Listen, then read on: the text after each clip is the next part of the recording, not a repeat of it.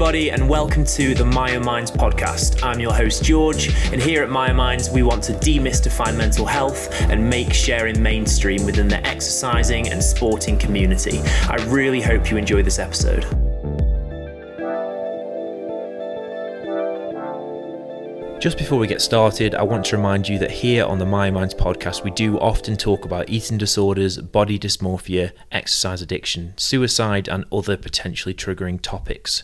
Usually, in the description below, I will write down what we talk about specifically in this episode. That being said, I do hope you enjoy this, but please do be careful.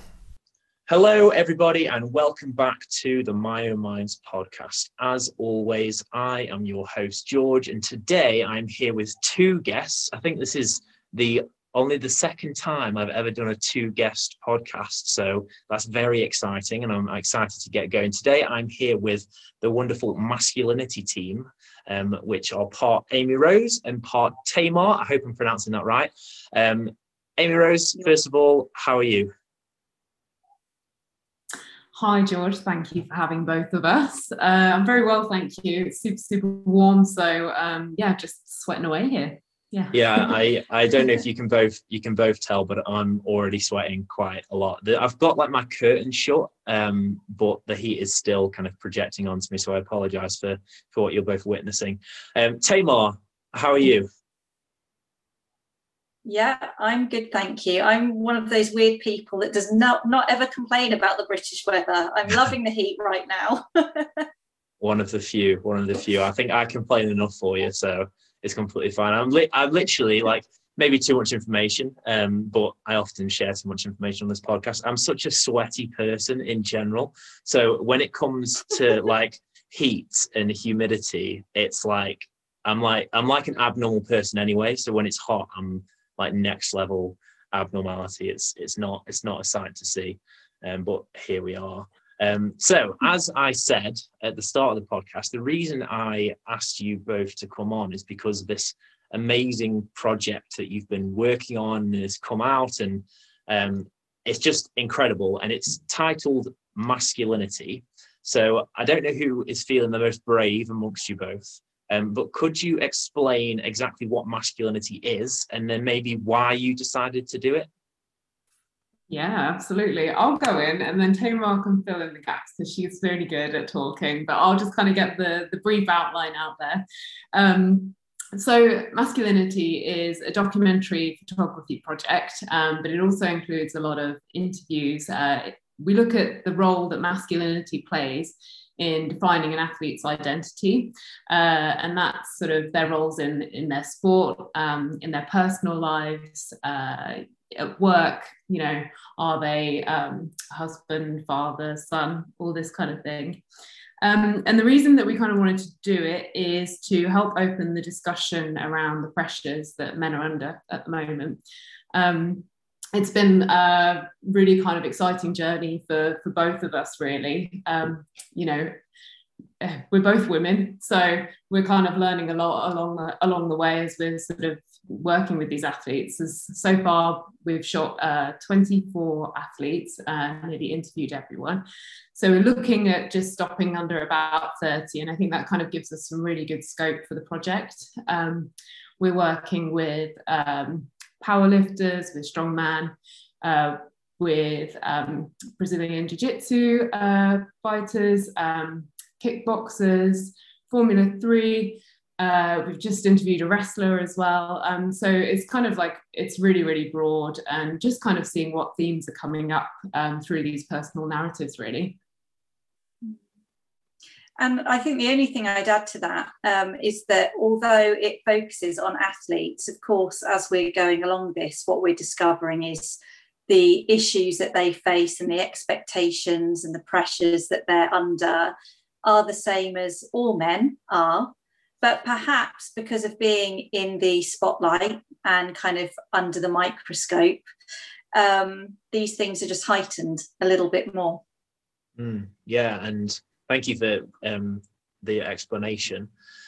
I yeah, I, it's something that I am so passionate about myself um, within the kind of exercising and the the athletic community, and it's the kind of the tie-in of of masculinity is something that is a big has played a big role on my life, and I I've never been properly diagnosed, but um, researching into it now and and kind of you know, I, I, teach about it um, in some places about muscle dysmorphia and about um, the kind of disordered eating and the exercise addiction that goes around it that I I'm I had I definitely kind of went through. I was never diagnosed with it but a big part of the tie-in with me um, was that masculinity that kind of masculine ideal that I felt like I had to I had to meet and my the way I exercised and the way I I ate was a way in order to kind of reach that masculinity that I wanted, that masculine ideal.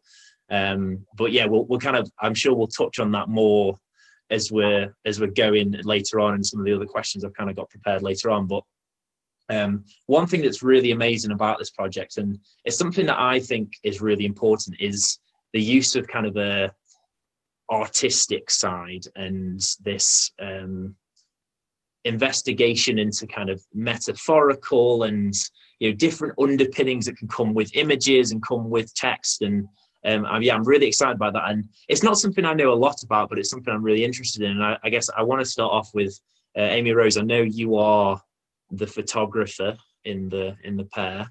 Um, how do you think photography can help break down these masculine stigmas that are surrounding these these athletes and these men? Yeah, it's a, it's a really good question. Um, I think like I don't know if it's worth kind of starting where um, what kind of triggered this project in the first place. because um, that kind of came from um, basically an Instagram post.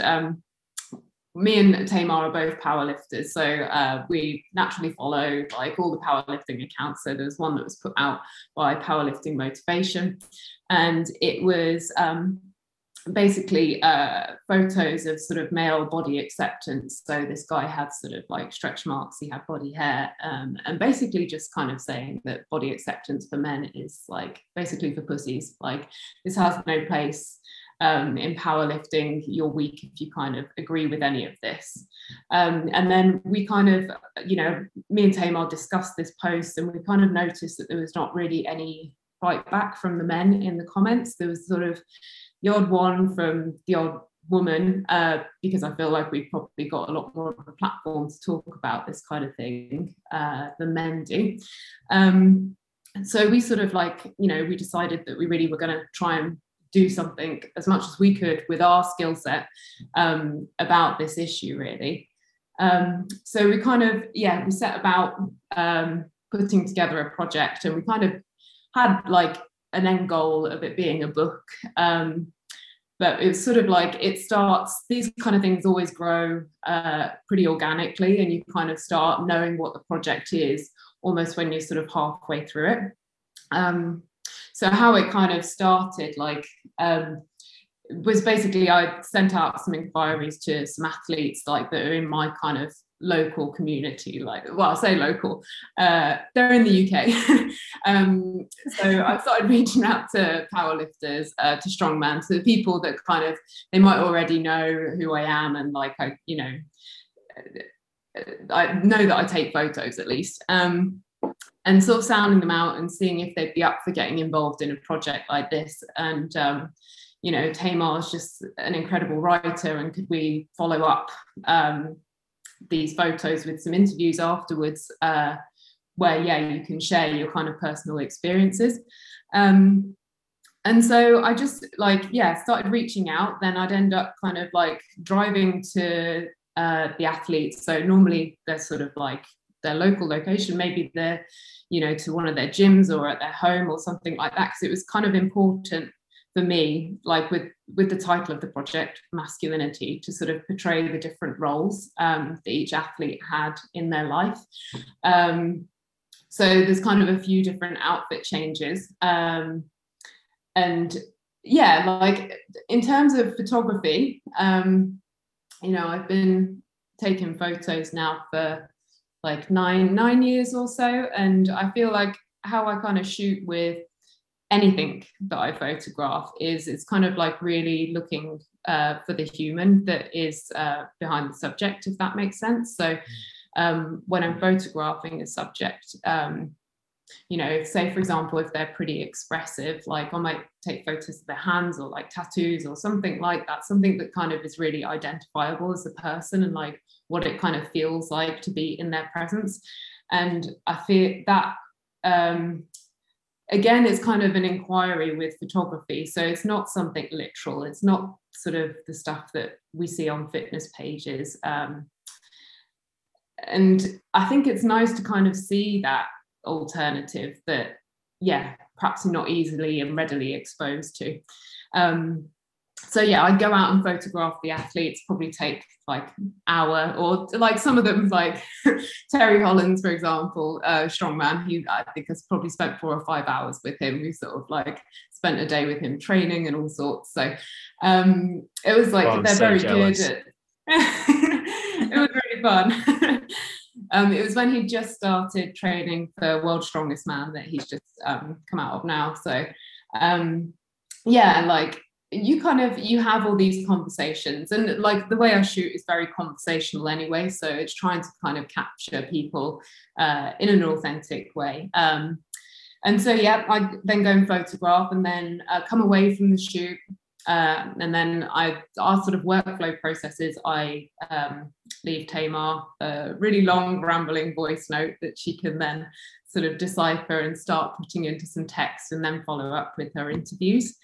Um, but yeah, in terms of breaking down stigmas, like I think people just like to see something that is relatable. So if they can see a human being, and that's it, like they're athletes, like we kind of have to, in a way, sometimes take them off the pedestal that they're on a little bit and just kind of see them as human as well. Because um, you know we're we're all the same. We all do the same things as well. It just so happens that they've got like this incredible talent to do whatever sport it is. So um yeah i think that's how i perceive the kind of photography side of helping to break down stigmas yeah and um I know one of the people that I, I know, um, Terry Holland. Um, he's obviously a very famous strongman, um, and I also know that you you um, when, was it is it Josh Mailer or Mahler? I can't remember. He's a bodybuilder, and I thought I followed him for years, but I'm not 100 percent sure how to pronounce his last name. Um, but seeing a a bodybuilder in photos that aren't kind of like stereotypical bodybuilder photos, but just kind of him just being a normal person. There's one that I always that I always kind of picture in my head is um, from behind with his traps, and you kind of see his I think he's like holding his hair or something, and he just it just looks like a normal person um, and I, I, don't know, it kind of it uncovers, or I guess it.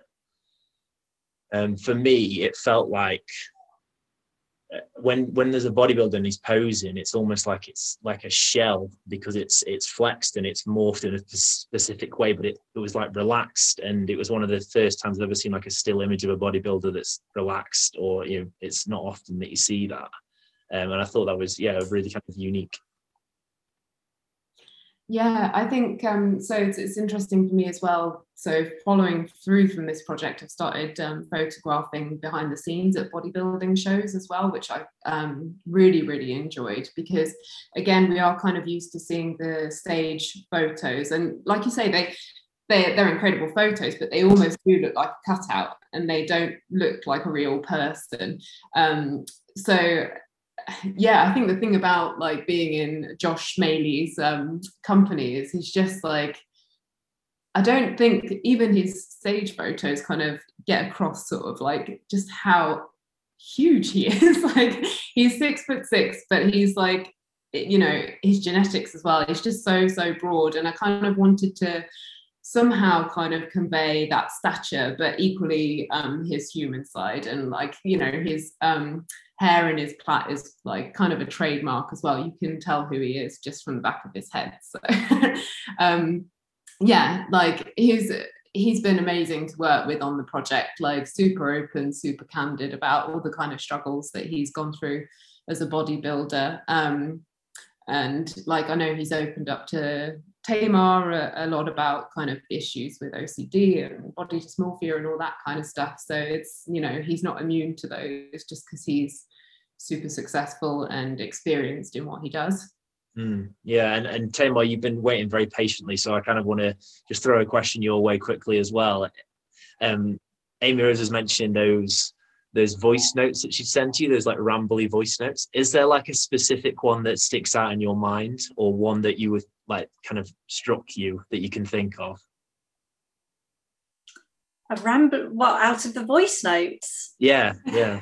um, oh my goodness. Do, do you know what? I, I think what is lovely is something strikes me about every individual that she feeds back to me on uh, after a shoot, uh, which is all part of helping me sort of prepare for interviewing them in depth mm. then and, and going ahead with the rest of my writing process. But I think I was super moved by Mark Ormrod, Mark Ormrod, MBE. Um, you know, he's quite well known now, uh, quite famous um, in the the fitness arena and around the world. I think a movie is actually being made about him at the moment. Um, and of course, he lost uh, three limbs when he was serving in Afghanistan. Lost both his legs and an arm, and um, and actually died. he died and was brought back to life and the way he's rebuilt his life and himself and the things that he has uh, gone on to achieve and, and, continues to achieve are just so inspiring and moving mm. Yeah it's, it's, i mean a lot of the people that you you interviewed and took photos of were amazing and inspiring people just for doing this project himself but especially mark like you know, going through all that and um, yeah, I, I can, you know, I don't want to speak for him, but I can imagine his relationship with his body having died and having, you know, gone through all that he's gone through must be different, or at least, well, was there anything that you noticed in that or anything he mentioned about that? Well, you know, later on when I went to speak to him um, for our interview, what he really conveyed as well was this sense of not wanting to um, let down the people who saved his life. Everyone who was part of that that day and that process and his rehabilitation. Um, he'd had some quite unkind comments made um, about what happened to him, saying uh, basically to the paramedics, the people who saved his life, "Do you think you did this guy a favour? Should you have left him to die?" because he didn't have, you know, three of his limbs anymore. Uh, in his life appeared like it was going to be in bits. And he said to me, you know, I never want uh, anyone to think they wasted their efforts, their energy, their time on me. I wanted to do something with that gift of a second chance. And I, that was just such a powerful message to me. Mm. You know, the, the thought of having a second chance in life uh, and new opportunities to rebuild yourself and really appreciating that yeah and that's amazing that he kind of came out with that that positive side of it um you know a literal mm-hmm. second chance you know dying and coming back it was is incredible that he took that um and kind of went with it and yeah it's it's amazing and um kind of when we're on the the subject of your interviews and the the written pieces um how do you think that these I suppose stories that you're you're writing and and you know the way that you write them. How do you think that they help with the overall aim of the project? Ah, okay, yeah. So this is a really interesting question because um, I have to kind of strike the balance of um, creativity with actually just being um, true to the men.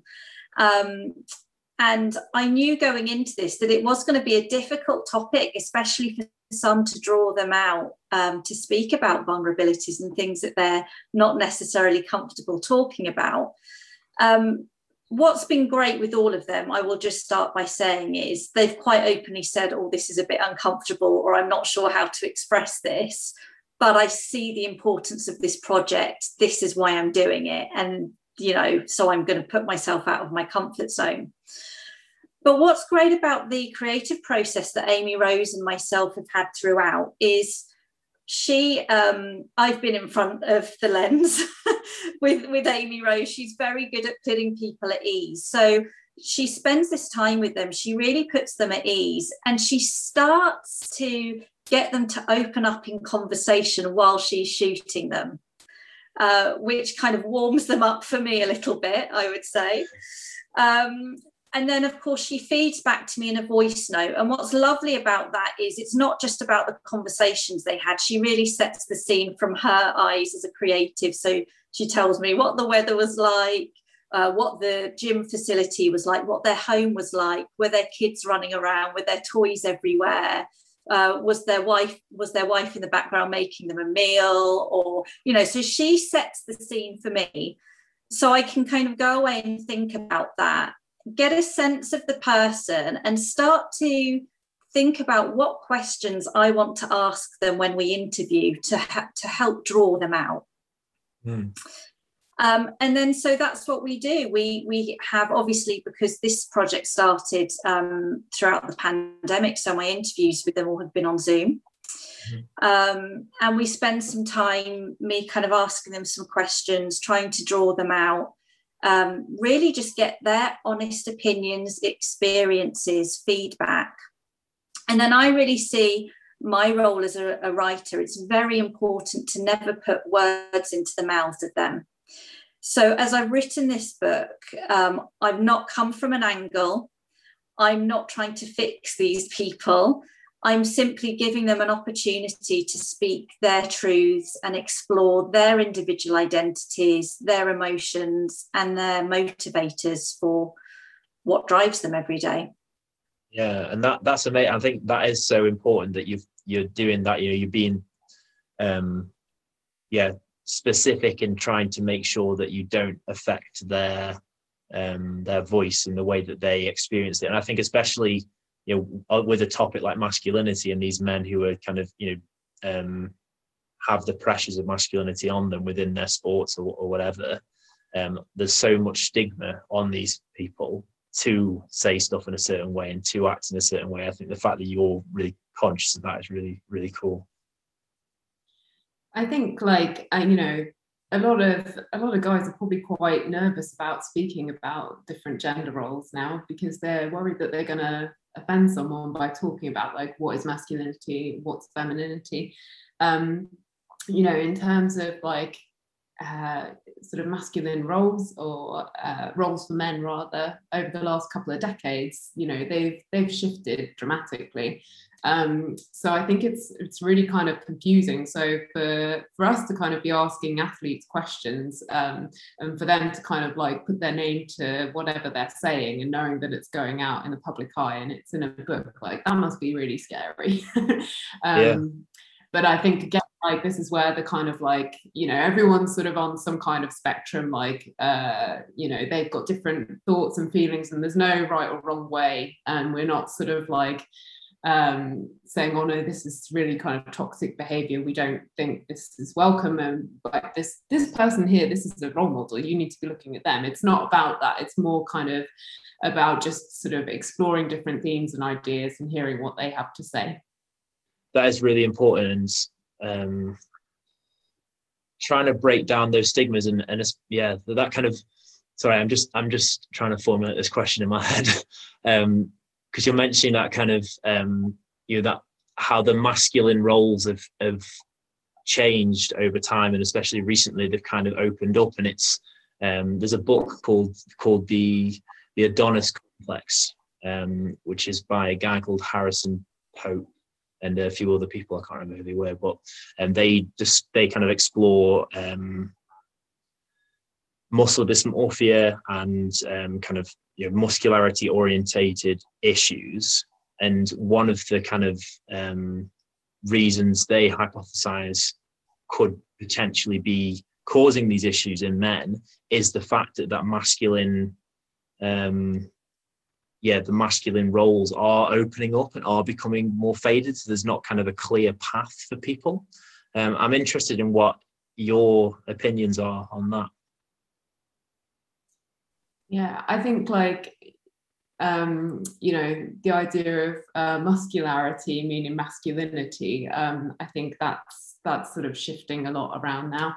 Um, but then we've still got sort of like films and Hollywood and everything that are still kind of championing these like big uh, kind of you know masculine traditional masculine physiques same with kind of fitness mags and instagram and everything like that so i still feel like there's quite a lot of pressure there for guys to to still be built in that way. Um, but yeah, I mean, in terms of like the the pressure of masculinity, I've kind of got like a couple of quotes here from the athletes in the book. So there's one um, by Julian, who's um, a bodybuilder, uh, who we photographed. Um, he was uh, out of. Um, he's actually uh, due to be a father really soon, so he's kind of decided that he's not going to compete for a little bit. Um, but I think he talks really well about masculinity, or at least like um, around the concept of it. So I'll just read it if that's all right. Yeah. Um, traditional mas- masculinity. I use that term intentionally, but it almost feels dangerous to talk about, like you'll be shouted at, because somehow it's become synonymous with chauvinism. I've always had an obsession with need- needing to achieve, not questioning who it's for or exactly why I do it. There's definitely an insecurity have to be on top of my game to feel good about myself or hit certain milestones to build up my self worth, whether that be test scores, winning an athletic event, or a bodybuilding contest. I feel my best when I've won or achieved something. I know that isn't healthy, but it's the way my brain functions. So, like, this is kind of also why we were really interested in working with athletes because we perhaps there is some correlation between that kind of black and white mentality of like this is what i have to do to kind of feel like the man or uh, feel like i'm winning or achieving or whatever. Um, but i think also like you know masculinity is quite it, it is quite a fluid term as well. Like uh, it's not just one thing or another. It just it does mean different things to different people. It's just you know each athlete's interpretation of it. So in his case like he he would say that he kind of he he would like um, so the women that he's attracted to they do kind of have those traditional feminine aesthetics as well. So uh, but you know that kind of that works in the relationship that he's in and it's not kind of us going like well that's no that's not that's not a good thing. Like there's hmm. definitely room for sort of like positive masculinity if that's what you want to call it.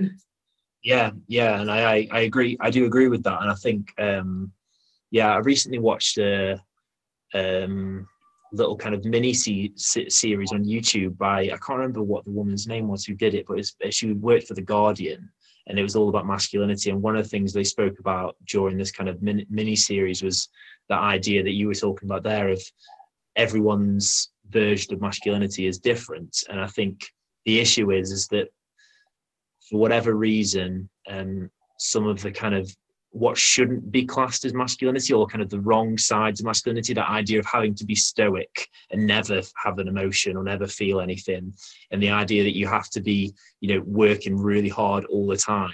Those aren't what masculinity should be. It should be about you know there are more positive traits you know of, be, of you know having a sense of right and wrong i think is one of the examples they use on the the thing or you know there, are these kind of other stereotypically masculine um, or kind of traditionally masculine traits that are really positive and should be pushed on people, but we push these negative signs as well, which is um, dangerous. I get Tamar, and um, you haven't spoken for a bit, so I'm going to put this towards you. I'm sorry for going off the questions here, but um, why do you think those negative forms of masculinity are are the ones that are being highlighted, or the ones that people are taking on? Like the the, the ideas that they have to be stoic, and the ideas that they have to be um, yeah, kind of this unbelievable work ethic. Oh, the, this is such a, a multi-layered issue because we are talking here about um, generational influences, the way that these men have been raised and the role models that they've had growing up.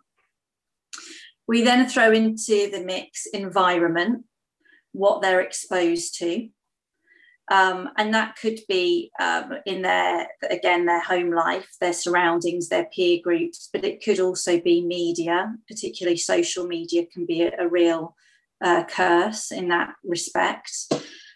Um, and of course there's um, social. So all of the topics that we are now um, hearing more and more about with challenging gender roles um, it's a really hot topic uh, and then, of course, there is their own emotional and mental needs.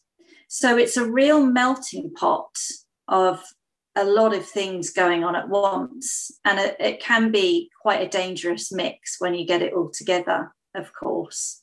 Mm. Um, and that's why, really, there is such a need for this kind of work to be done to start to break all of that down and help men to maybe identify what's useful and what they identify with personally if they um, kind of honor their own truths um, and also getting comfortable with letting go of what isn't useful to them, what isn't serving them, mm.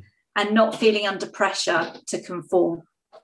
So I photographed a wrestler. Um, uh, his name's Damien. His um, wrestling name is No Fun Dunne. Um, so he's like, you know, his persona, his character as a wrestler is he kind of goes in there to stop all of the fun in the wrestling match. So that's kind of like his um, shtick, I think. Like, you know, he'll kind of put his hand out and he'll shout abuse at the audience and he'll kind of really kind of go into this um like quite aggressive, but like doesn't like doesn't take any nonsense type character, but actually meeting him in the flesh, like he's um you know, he's so kind of unassuming, he's quite shy and quiet, like um and he's just like you almost wouldn't you wouldn't know he was a wrestler um, until he can, he can tell you all about it. Like he's been a professional wrestler for a few years and like that that's his full-time job. Um, and I find it really interesting that he is able to kind of have this dual personality and have like this alter ego that he kind of steps into. But I think that's actually, in my mind, when I was talking to him, like i think that was a really positive thing and i was kind of like interested to hear how he developed this character and he was able to express himself in that way um, and the thing with wrestling characters they're all um, you know so individual they really kind of design each persona. There's no um, conformity there which is the word that we were just talking about. So um, I think finding that kind of outlet or expression as well for him is just um, I mean, he said that it's like every little boy's dream to be a wrestler as well. And he found himself sort of like working jobs before he became a wrestler that he he wasn't really that passionate about, but kind of wrestling opened up a whole new world and it just kind of really fulfilled his dreams. So I find that that a really interesting process that he went through. Um, now, I was just going to say, like, my own preconception again of wrestlers is like kind of the typical like 1980s uh, Hulk Hogan, like they're kind of big, tough, and macho. Um, they're throwing each other around. Yes, they're in tiny pants and they're probably like tanned and oiled up as well. Um, but like again, that kind of traditional masculine type role, but um, wrestling now is very much like it's a lot broader and you don't have to necessarily have like the wrestling physique um, although a lot of them do still work uh, like as bodybuilders so they do have pretty good well I say good that they have pretty strict training regimes as well but um, yeah I think that even in that sport perhaps it's you know people's uh, preconceptions are opening up um, to different types of uh, masculine physiques and all of that kind of thing. Yeah and i think that's really important and it's it's because actually when you first said that he was a wrestler i pictured like the you know like like american university those like when they were in like lycra with a cap on and i didn't think like like big like theatrical wrestler and that's really cool that you um interviewed someone like that. Um and i i often think that one of the at least for, for my personal experience, the way that I have worked on my own mental health and worked on my own kind of um, issues around masculinity is developing other things that give me some kind of they call it like masculine capital, like some kind of you score. Um, and one of the things you know, is things like uh, things that are creative or things that are just things that make me feel good about myself. And wrestling is kind of a beautiful one because that kind of wrestling anyways because it is that you still have that physicality and that kind of side but also there is that like theater to it and that's almost that creative side that comes out as well. So it's like he's going to touch on all these different aspects. Um and yeah so I, you've obviously had such a, a wide range of people that you've interviewed and we've spoken about them today. Um, and a lot of them are these kind of you know like we just you just spoke about this like stereotypically um, masculine figures and you know the bodybuilders and the strongman and the powerlifters and all those kind of people. Um, so my my question for both of you um, is, what was the most shocking discovery when you started speaking to these men? What really shocked you, stood out? I'll let you go first, Tamar.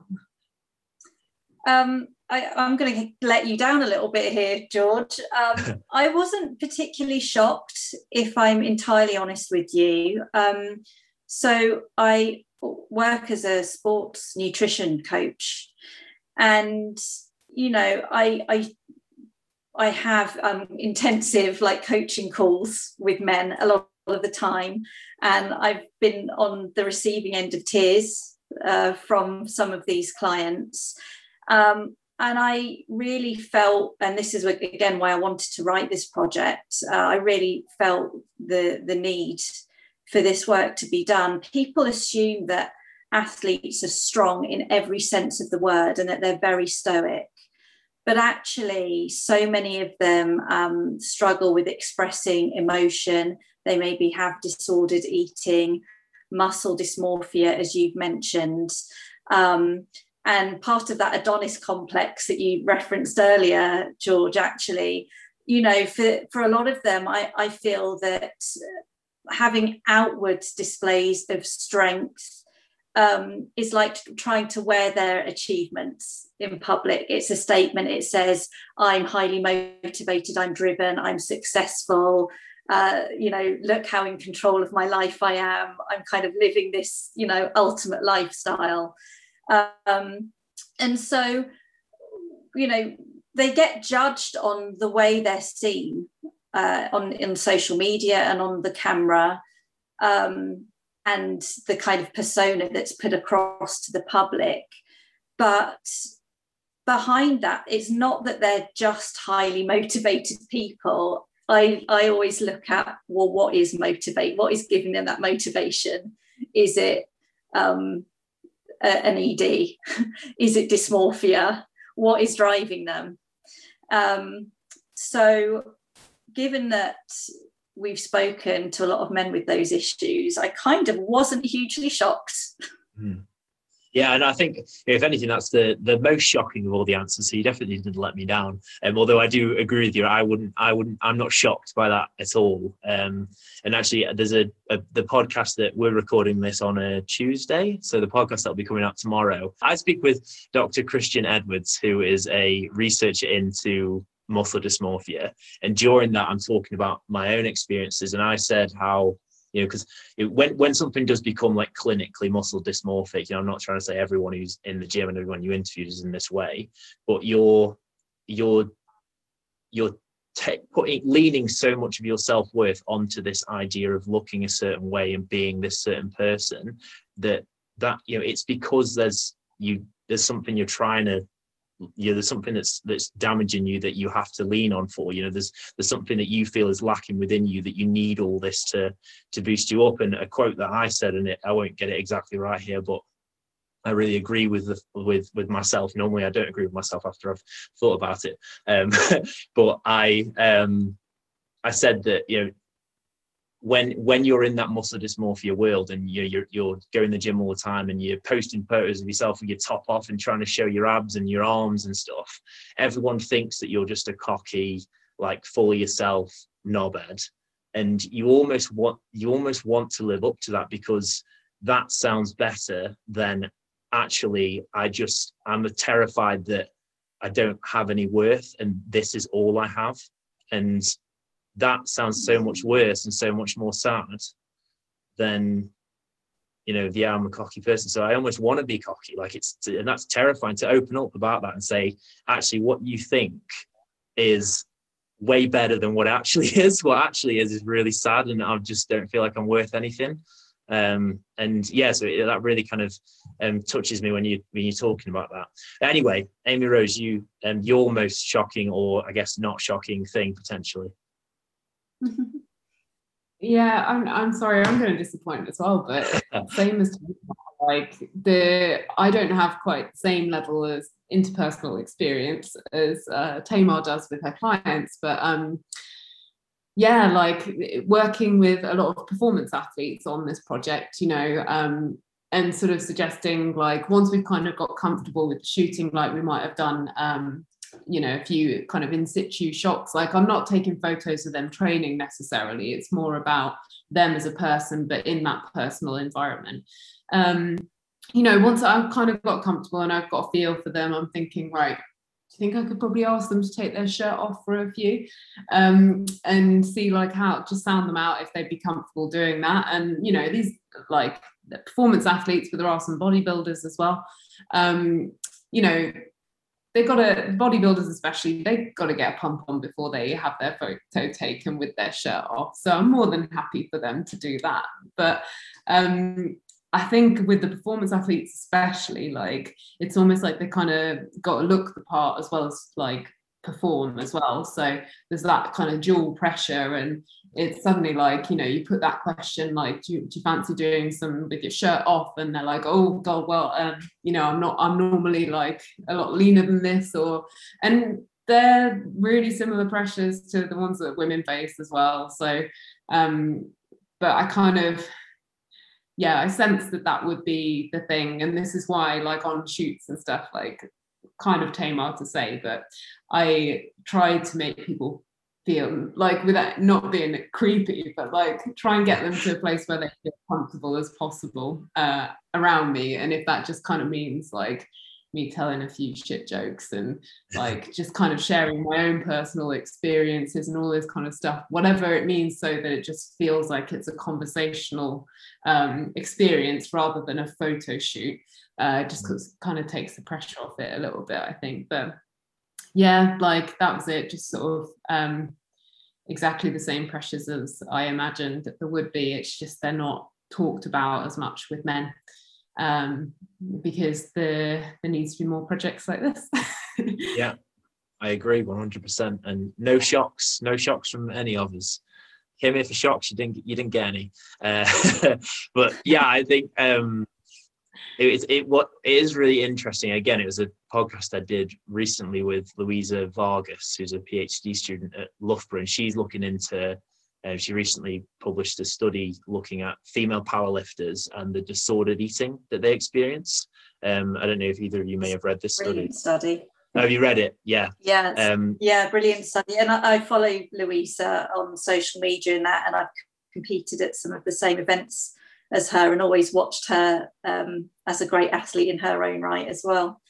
Oh, excellent, excellent. Yeah, it's weird because I am. Um, yeah, it's a, it's a long story, but I I did my masters at Loughborough while she was doing her her like first year of her PhD. Um, so and one of my friends knew her, and she kept my friend kept saying, "Oh, I'm gonna have to introduce you because she's into like athlete mental health, and you do myomine, so you know you must you'll get on really well." And then COVID happened, so we never met. And then she published this paper, and I messaged her, and I was like, "This is we actually finally met. I've been been told to meet you for so long, and I finally have." Um, but yeah, what I was talking about with that that paper is she spoke about it and we spoke about it on the podcast um, that she um, you know the the women have the women in powerlifting have this kind of contrasting um, body ideals almost because within powerlifting you're pushed towards a muscular ideal but then the societal ideal isn't normally muscular in women. So you kind of have these contrasting goals in your mind like which one do i go for? And for some women they kind of found empowerment in going like fuck the social goals whatever. But some some women really did struggle with that and and you know had issues with that. Um and it's kind of interesting because in men it's almost like a slightly different thing because your your athletic ideal is that muscular ideal but also society wants it. Um, but then sometimes I feel like there's there's a slight difference between society's ideals and the athlete ideal um, in the fact that you know your performance is going to for some powerlifters you have to have a bit more body fat or um, you know for certain sports you'll want to have like thin legs or you know whatever it is. There are these kind of contrasting ideals still from both sides but it's quite interesting just kind of um, difference between the two but still issues in in both of them. Yeah. I think like with with women as well it's like um yeah you can be strong as long as you still kind of look and perform in the way that we kind of expect you to as women. So um, there's definitely pressure there i think in terms of like society's expectation on men as well like um so josh Maley again to talk about him like i know that he walks in like restaurants and all sorts uh and you know people will just pass comment uh and they'll say it out loud like oh god isn't that disgusting? Um because he he is freakishly strong and big and like i think it's incredible that he's kind of gone and pursued that as his path and he's um, just an incredible athlete. But uh, you know a lot of i guess probably more closed-minded people would just because it's a choice that he's made and he's worked really hard for that it's almost like they feel like they've got more right to pass a comment on it because you can't imagine that they would pass a comment on um, you know some uh, someone with a higher body fat percentage walking into a restaurant. Um, but for some reason they felt that that comment was um, you know an okay thing to say to someone like Josh. Um, but he doesn't uh, I think he kind of lets it slide off him now. He's he, you know it doesn't bother him yeah. uh, the way that it might bother other people. Um, but still like we are kind of accepting of some body shapes and sizes but perhaps not others. Um i don't know. Interesting one there i think.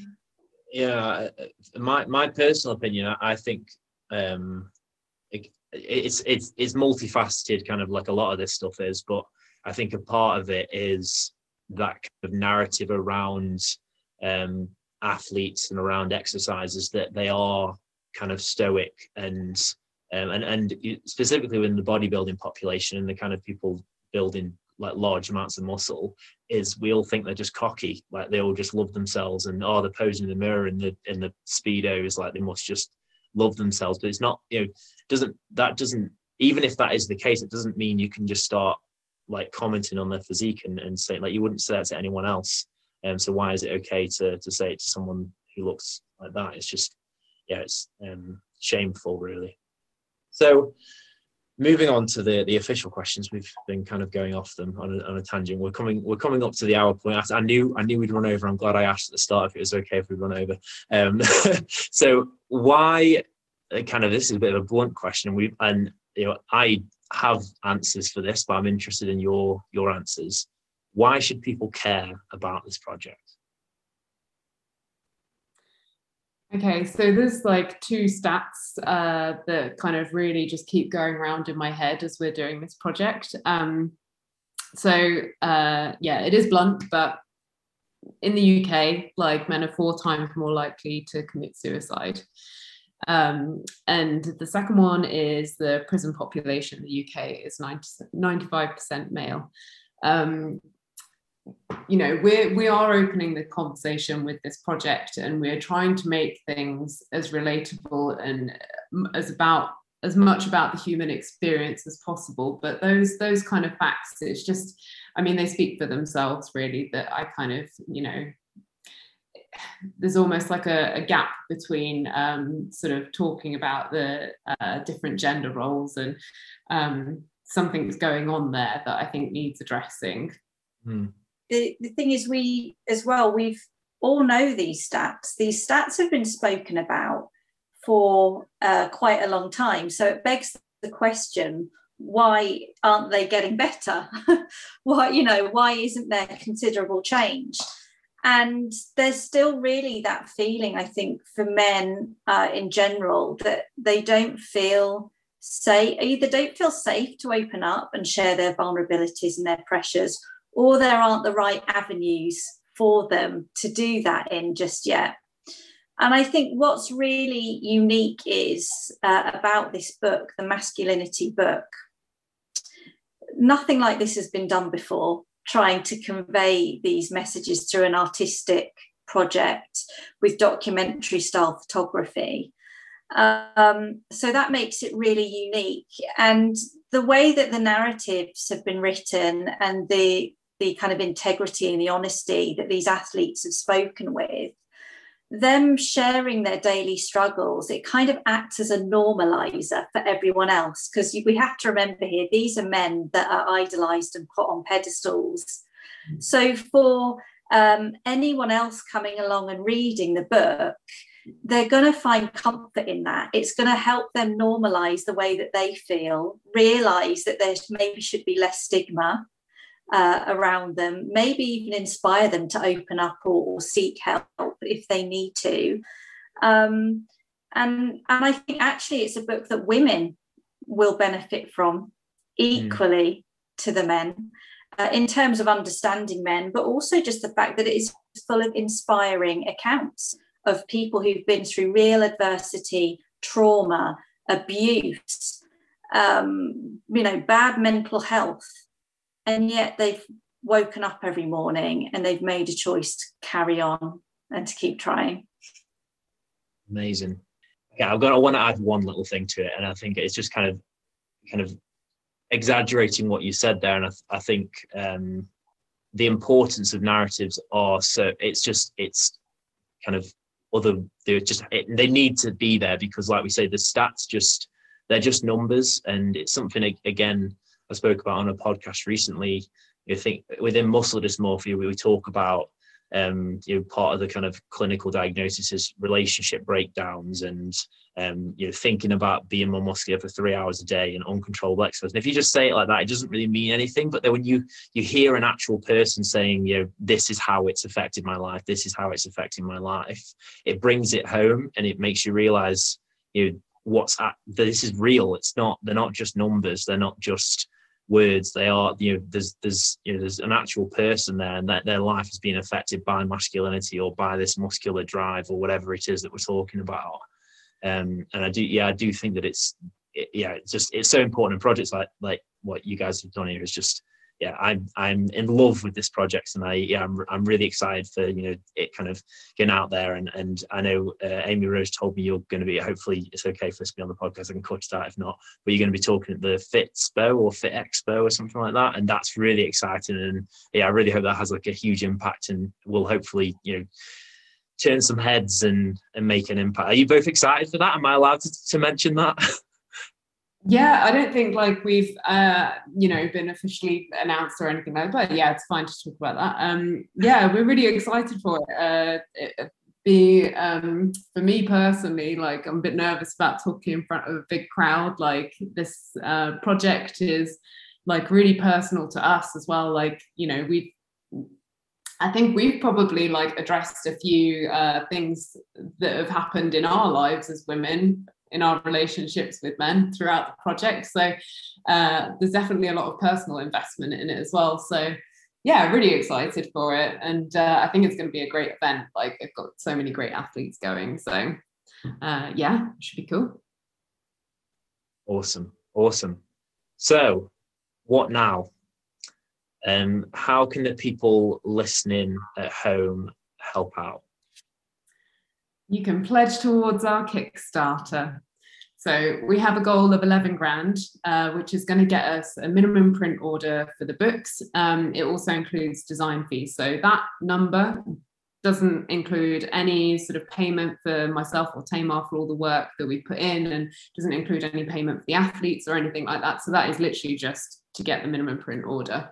Um, and we've got 25 days left on that. So depending on whether this comes out. I'm not sure when this podcast is going to come out, but um, if you're interested and passionate about the project, then just get on it and pledge straight away.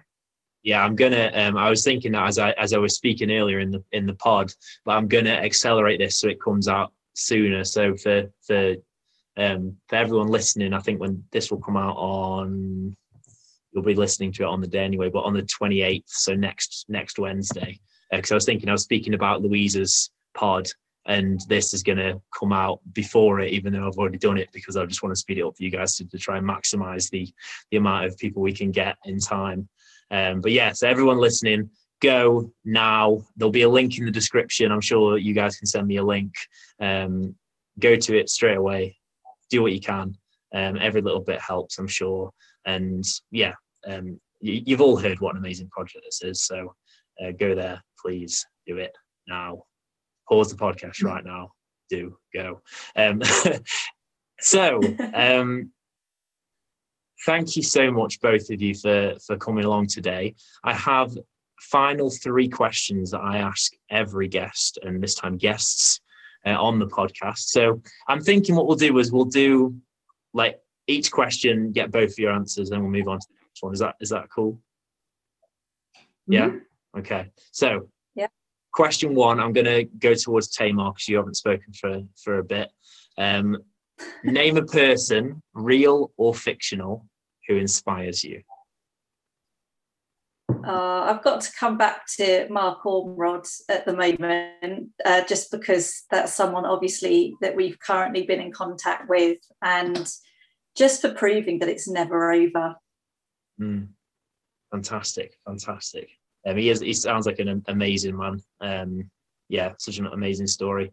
Amy Rose, name a person, real or fictional, who inspires you.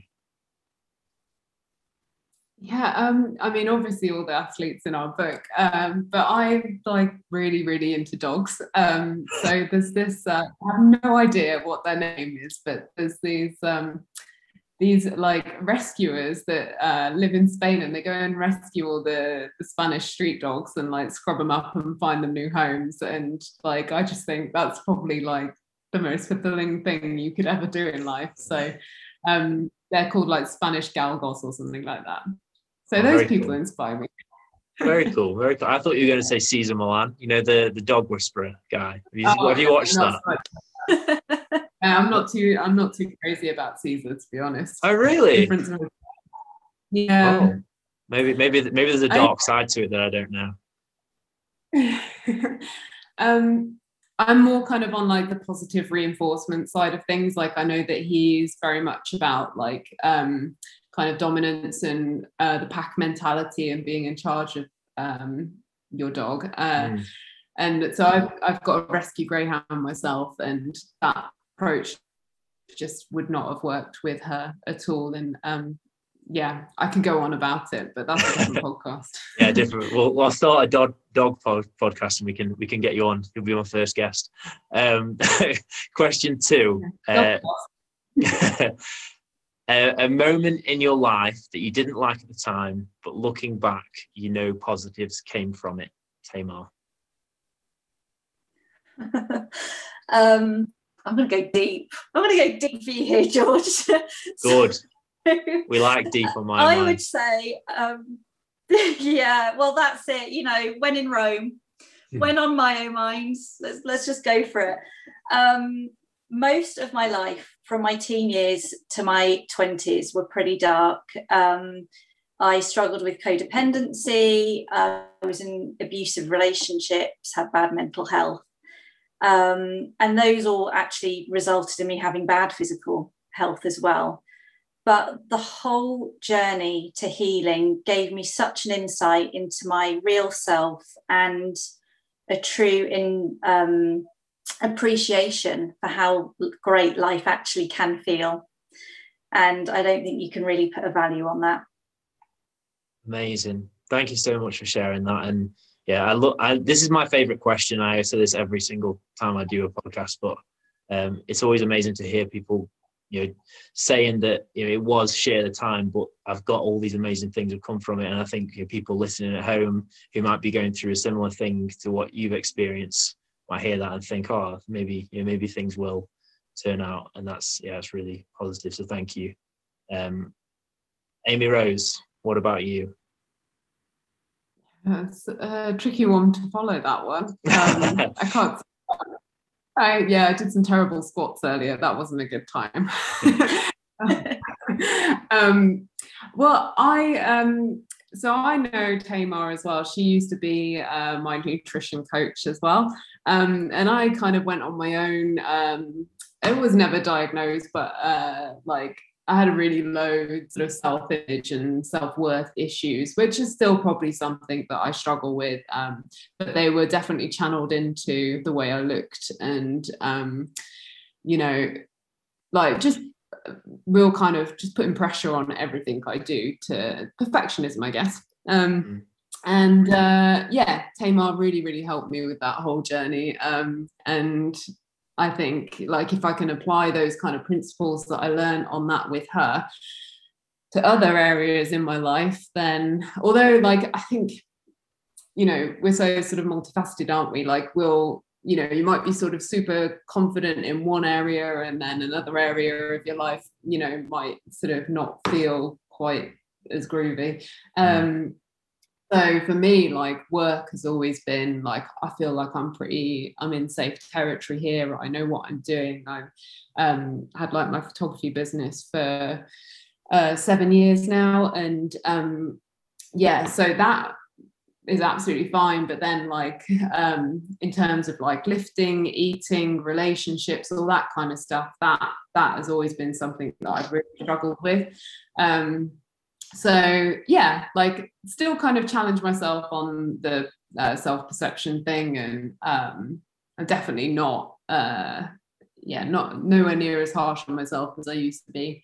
I think um you know perhaps a little bit of that kind of athlete mentality that i had that was all kind of like black and white thinking um which is unusual for me as a person because I feel like I can be quite balanced in a lot of other ways. But um, when it came down to sort of like myself and um, how I felt like I should perform and how I felt like I should have my nutrition and all that kind of stuff, like there was definitely a lot of room for me to have, you know, to be really hard on myself, I guess. Um, mm-hmm.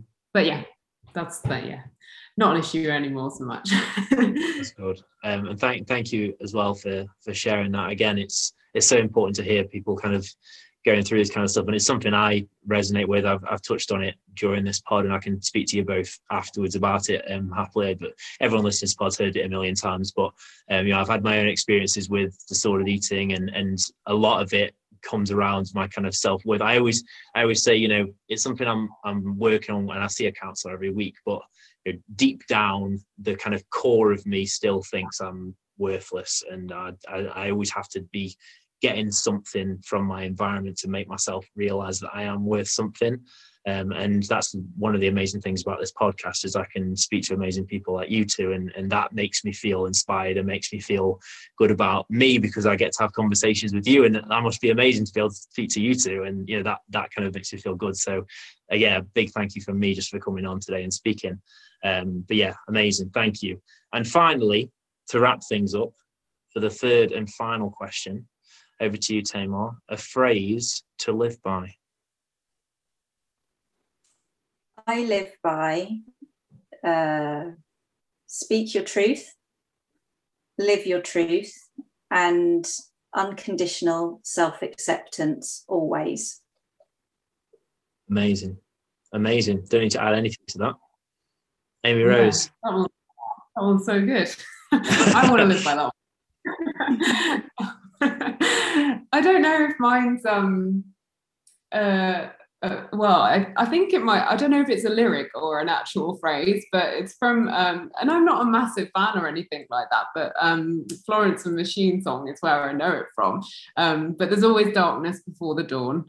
So um, I know whenever I'm going through a bit of a shit time, that normally means that there's something just around the corner that's about to change. So there's that one, and then probably uh, I don't know if this is something that I'm uh, proud of living by, but something that I do, which is where there's a will, there's a way. So I always try and make things happen. Um, and that can just be by brute force sometimes. and that's not always a good thing, but it's at least honest. So that's how I live. Um, but probably go with the first one. That was nicer. yeah. Well, speaking of truth, yeah, we, we brought in Tamar's one there from from from the previous one. So brilliant. Thank you so much, both of you, for for coming on the podcast today. I hope you both enjoyed yourselves. Yeah, been brilliant. Thank you so much for having us on. Like it's just it's really exciting for us to be able to talk about this project now and now we're kind of like nearing the end of shooting and interviewing like we kind of we really know how it looks and the design for the book looks great as well. So yeah, super excited to see it in print. Yeah, thanks so much for having us, George. It's really been a pleasure speaking to you today. You're both very welcome. Thank you so much. And so, everyone listening at home, as always, thank you so much for listening and coming through all this podcast with me. Um, there'll be links in the description to b- below about everything you've heard about today.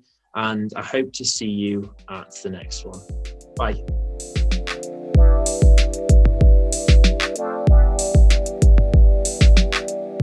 Thank you so much for listening to that episode.